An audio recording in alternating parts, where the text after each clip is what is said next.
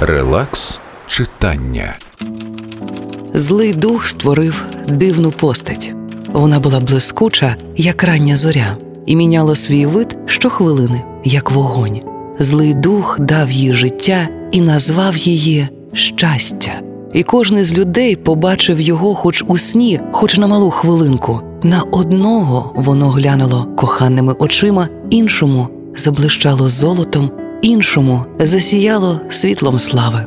Всі шукали щастя, всі хотіли мати його ціле в своїх руках. Для нього віддавали все найдорожче, губили себе і других, сльози і кров лилися річками во ім'я його, а щастя літало по світі зорею і ніде не спинялось надовго, і ніхто не мав його ціле в руках.